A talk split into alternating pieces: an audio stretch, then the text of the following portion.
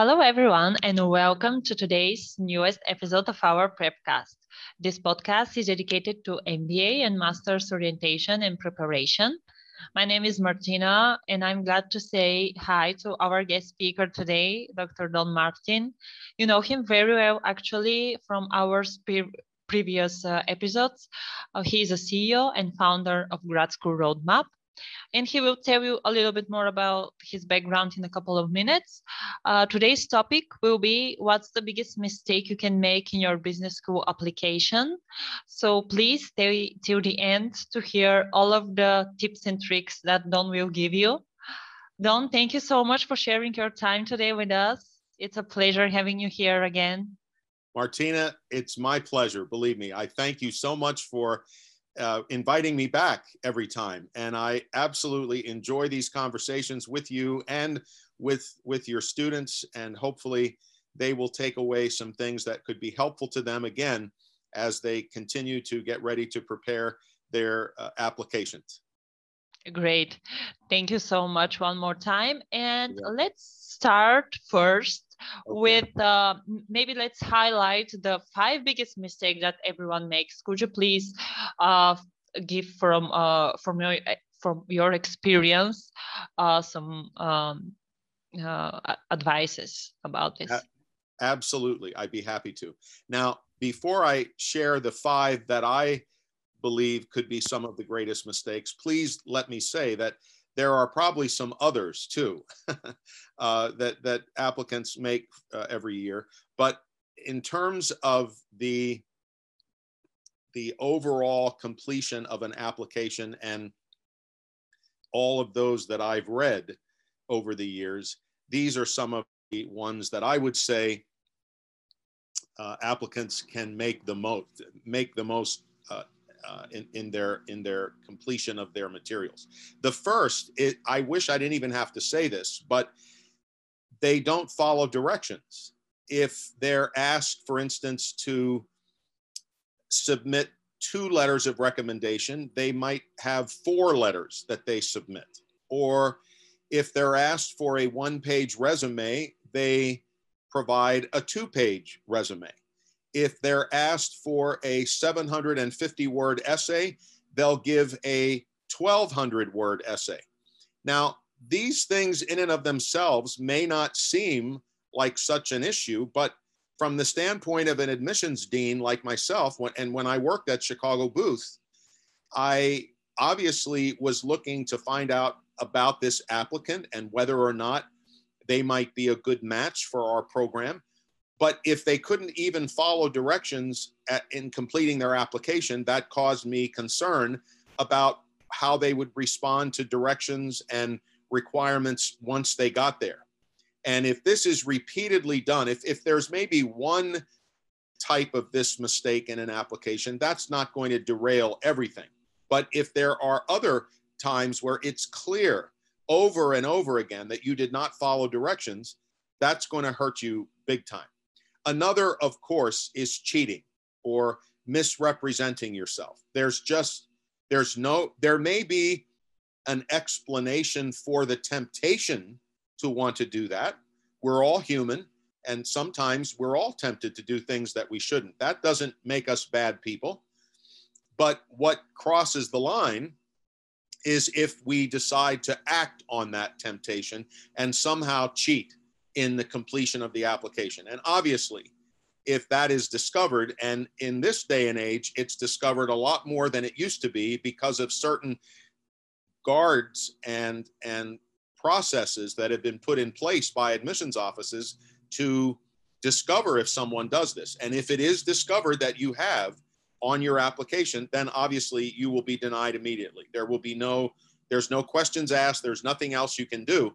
It, you're, you're denied. So that's another major mistake. A third one is coming across as arrogant or overly confident. Now, this is this is a bit difficult sometimes. There's a fine line between confidence and arrogance. But let me give you an example of what I'm talking about. Someone might be asked in an application to talk about some a, major accomplishment that they had of which they're very pleased and, and so forth. And in the description that they give about that accomplishment, they refer to themselves, they'll say something like, due to my absolutely outstanding communication skills, or due to the fact that I alone accomplished this with, and it, it comes across as if you are sounding as though, you know, you are some person that's above everyone else. Now, to me, if you want to talk about your communication skills, you could say something about, you could say, I, I believe that my communication skills are, are strong. They're always growing, but I believe I have good communication skills. And I believe that that helped in this situation. That's a little different than saying, due to my absolutely amazing communication skills. That, sound, that goes overboard a little bit. So you want to be careful. And if you're wondering about certain things, you know, does this make me come across as being arrogant? Ask a friend. Get uh, hire an admissions coach like myself or ask someone to help you navigate that. That's very important. A fourth mistake is simply not answering the essay questions or not answering them fully. Let's say one of your essay prompts has three questions. Let's see. Why do you want an mba what are your short and long term goals and why have you chosen our mba program that's all in one question. Well, when you answer that, you need to answer all three of those questions. And you need to you need to allocate the appropriate time and space to do that. You don't want to spend if it's a 500 word essay, you don't want to spend 300 words discussing why you want an MBA and then only 200 for the remaining two questions. You want to answer each question fully and thoroughly. Don't leave anything out and make sure you allocate enough time and space for each of the questions you're being asked. Lastly, another mistake is leaving something unaddressed or un, unanswered or unexplained. Let's say you have had, in the past five years, you've had four different jobs in five years. That's a bit unusual. Unless there's been a layoff or unless your company was bought out and everyone was let go. Those things happen. But if in five years you've had four positions, that's going to raise a question, not, not necessarily a bad thing, but it's going to raise a question in the minds of the admissions committee members. How is it that this person has gone through four jobs in five years? What that's a, that that would be a bit of concern. Or let's say your GPA is low or your GMAT or GRE scores are lower. You don't want to overly apologize for that, but you do want to say something about it. You do need to address it. So you, you need to make sure that if there is an area of your application that could raise a question in the minds of the committee members, that you've somewhere addressed that in an essay or maybe in, in one of the regular essays or maybe with an optional essay question which many applications allow you to use. So those are five of what I consider the major mistakes applicants make when working on their applications. Great, thank you so much for uh, for giving this really valuable information. And you mentioned essays. Yes. So um, is it easily recognizable when the essay is generic and not tailored to the particular business school from your admissions point of view? Ab- yes, absolutely. Uh, if if your comments are so much so that you could take out the name of my business school and put in the name of another business school and it would fit the same way, then that's probably not the best essay.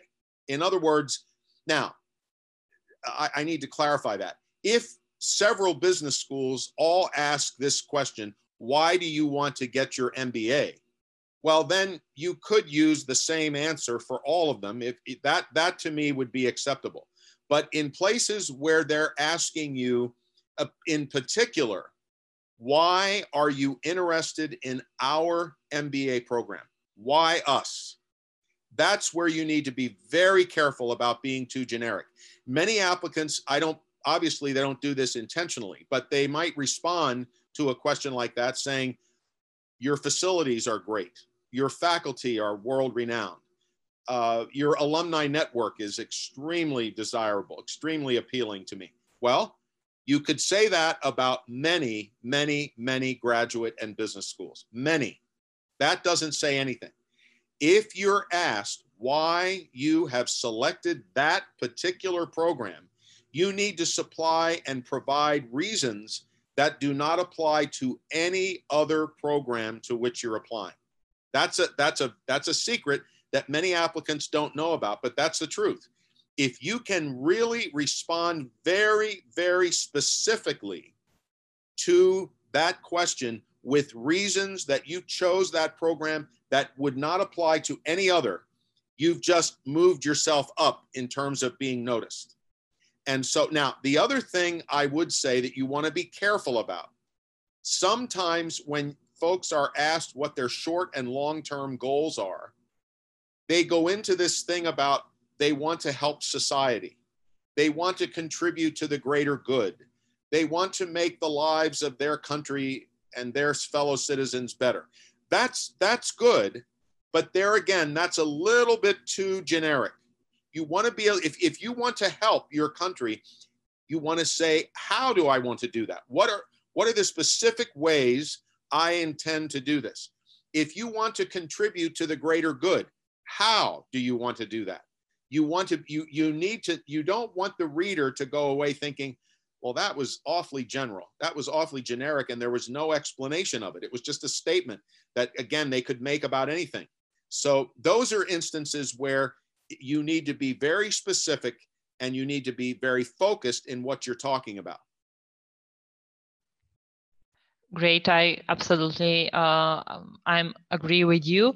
And um, talking about the profile and setting realistic goals, yes. um, should applicants be realistic about their profile, uh, or should they set higher goals and focus on out of reach schools? Um, what do you think um, about this? That's a great question, Martina. And I, I guess I would say that. They actually could do both. But first and foremost, to your point, you need to, as an applicant, you need to be very honest and realistic about your profile. You need to be truthful. If you don't have the best grades, if you don't have the best test scores, if you maybe if, if you don't have everything exactly as you might wish, you need to own that. You need to be honest about that and, and realize that with that in mind, there could be some options for your graduate education that may not be available to you. That's just the way it would be. You need to be very honest with yourself. Now, that said, let's say you choose to apply to six to eight programs, okay? If one or two of those is what you might call a out of reach school or, or like a dream school that, that you would love to go if possible, I don't see any reason why you couldn't apply. But you need to be very realistic that when you submit that application, the chances of getting in might be lower than some of your other options. So, you, in my opinion, at the end of the day, of the schools you choose to apply to, you need to be very realistic and have some schools on that list that you think there's a very strong chance you could be admitted to. But that doesn't rule out applying to one or two uh, higher level, more selective programs if you so desire. And uh, actually, what do you think about if they exaggerate about their profile? Is it considering as a lie from admissions point of view or not exactly?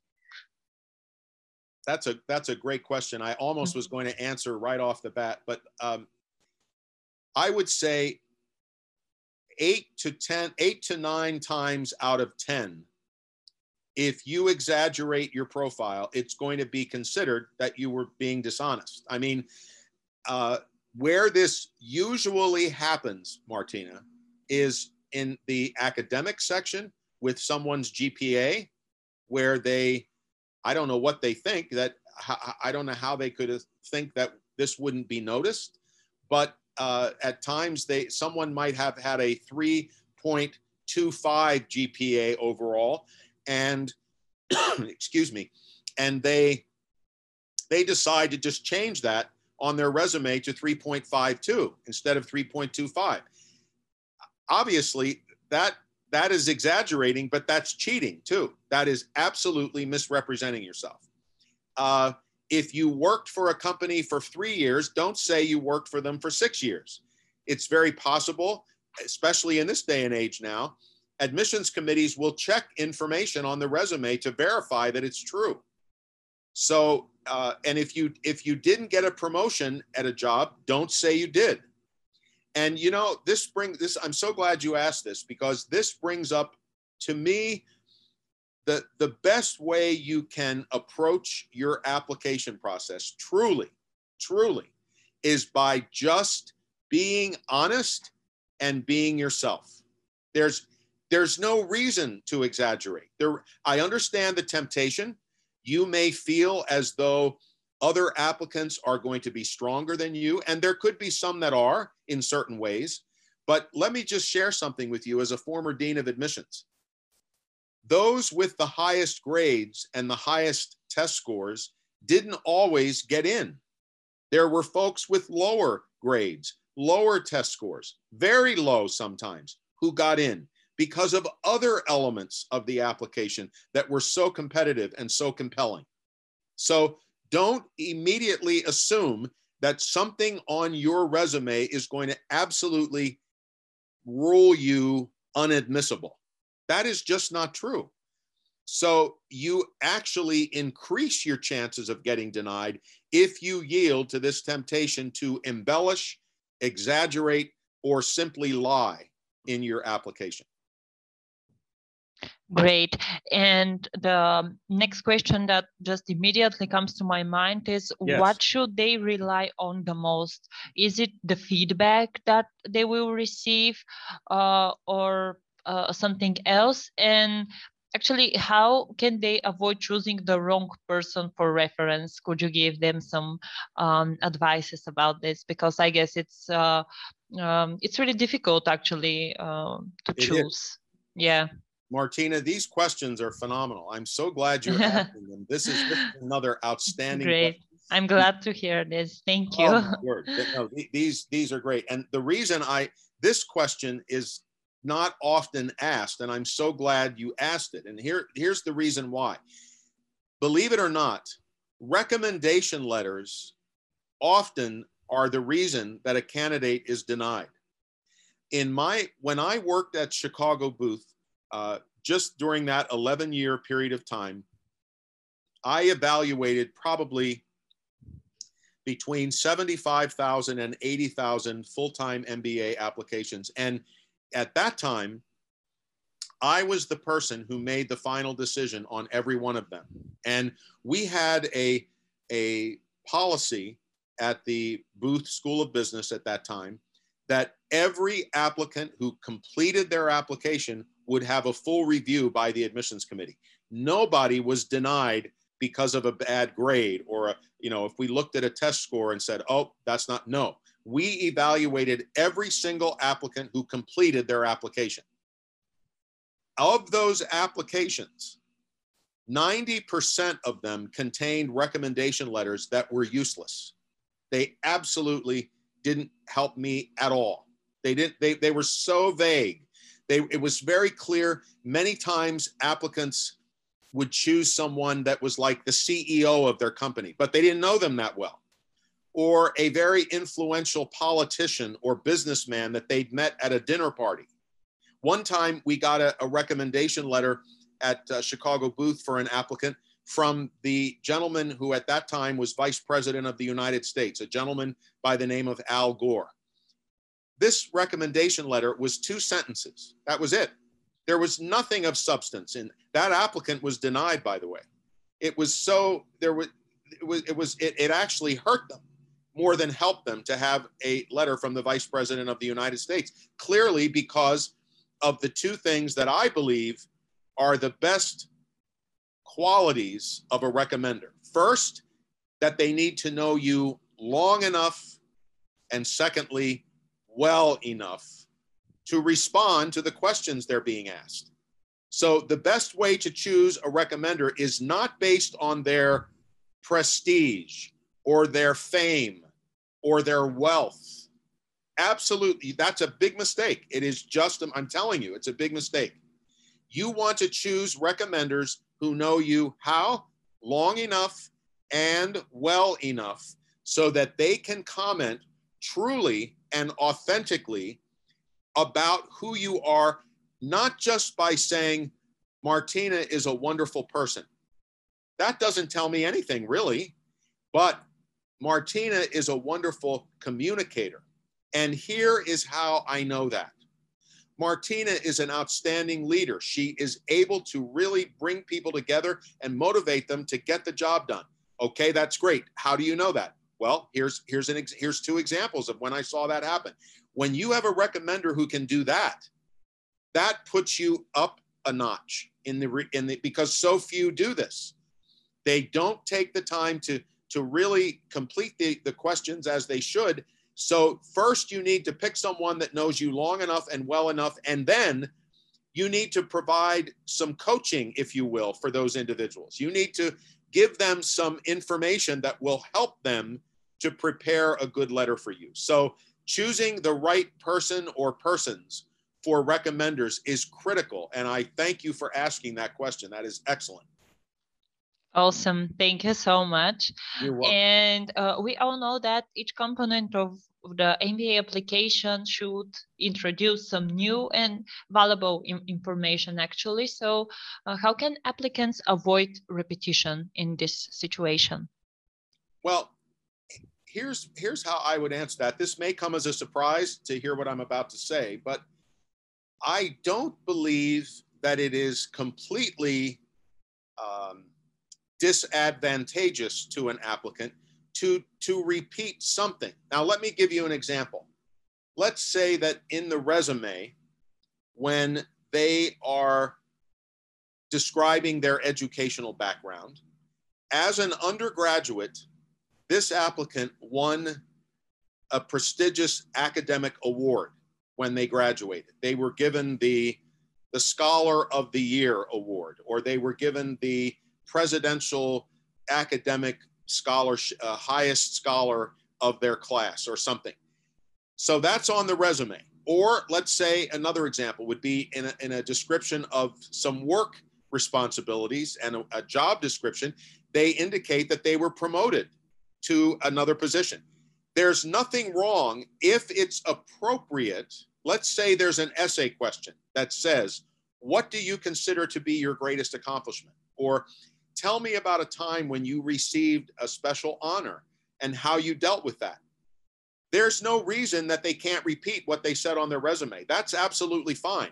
If it the, the time to repeat something is if it is germane if it is appropriate, if it seems relevant to the particular point you're talking about, then there's no problem. Now, I don't know that you'd want to say something about you, you may not want to highlight something more than twice. You wouldn't want to do it three or four times. But if you've mentioned something at one place, especially usually this happens if it's on the resume, and you want to highlight something about that, one of those points in your essay, that's perfectly acceptable. There's no problem. You just want to make sure it ties in appropriately with what it is that you're mentioning in that instance. Awesome. Thank you so much for uh, answering this question as well. And sure. uh, let's close uh, today's uh, episode with uh, the last question that um, I want to ask you today. Okay. Um, actually how uh, can applicants avoid uh, leaving confusions or gaps if they decide to leave any? And do you think that uh, this uh, can go against them if they decide to um, uh, leave some gaps?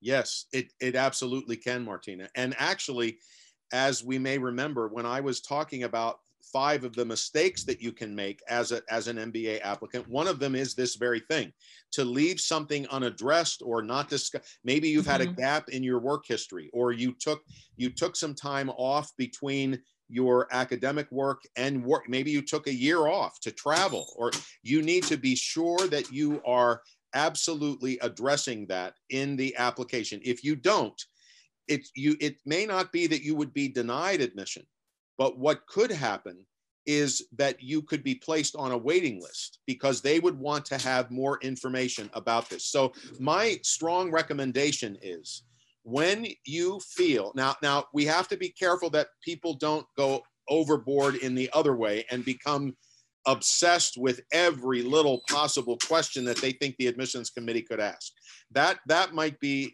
that might be a little dangerous but if there's a true gap in your work history as i said if you've worked at four jobs in 5 years if your grades were lower let's say you have under uh, just around a 3.0 gpa and you recognize that that's a bit lower than what many applicants will have who are applying for this program. You absolutely need to address that. And my advice here is you can explain what you believe contributed to that, but you don't make excuses. You don't, or you don't start feeling sorry for yourself. Oh, woe is me. I had a hard life. No, but let's say you had a low GPA and in your first two years of college, you really didn't apply yourself as you should have then that's something you should acknowledge. There's no there you're not going to be uh, denied automatically because you didn't apply yourself in college. I didn't do that the first couple of years of my undergraduate experience. Many people don't. That's not that doesn't mean you're going to be denied. So this is something you want to be very very careful that you do address with some explanations but not excuses. Great. Thank you so much for giving all of this really valuable information. I strongly believe that we uh, give some direct points and make the maybe the picture uh, more uh, clear to our yes. listeners today. I want to thank you for sharing uh, your time with us, of course. Um, it's always a pleasure talking with you. right back uh, at you. I want to remind everyone that they can find um, a link to Don's website here in the description of this podcast. And of course, I will leave um, links to the previous episodes that uh, we have uh, recorded with him. So we you will have a chance to listen then as many times as you want. Uh, of course, feel free to visit our websites, unimi.com and unimiprep.com, where you can find all of the materials that will help you uh, in your uh, MBA preparation. I want to wish everyone a good luck and uh, have a nice day. And of course, stay tuned for more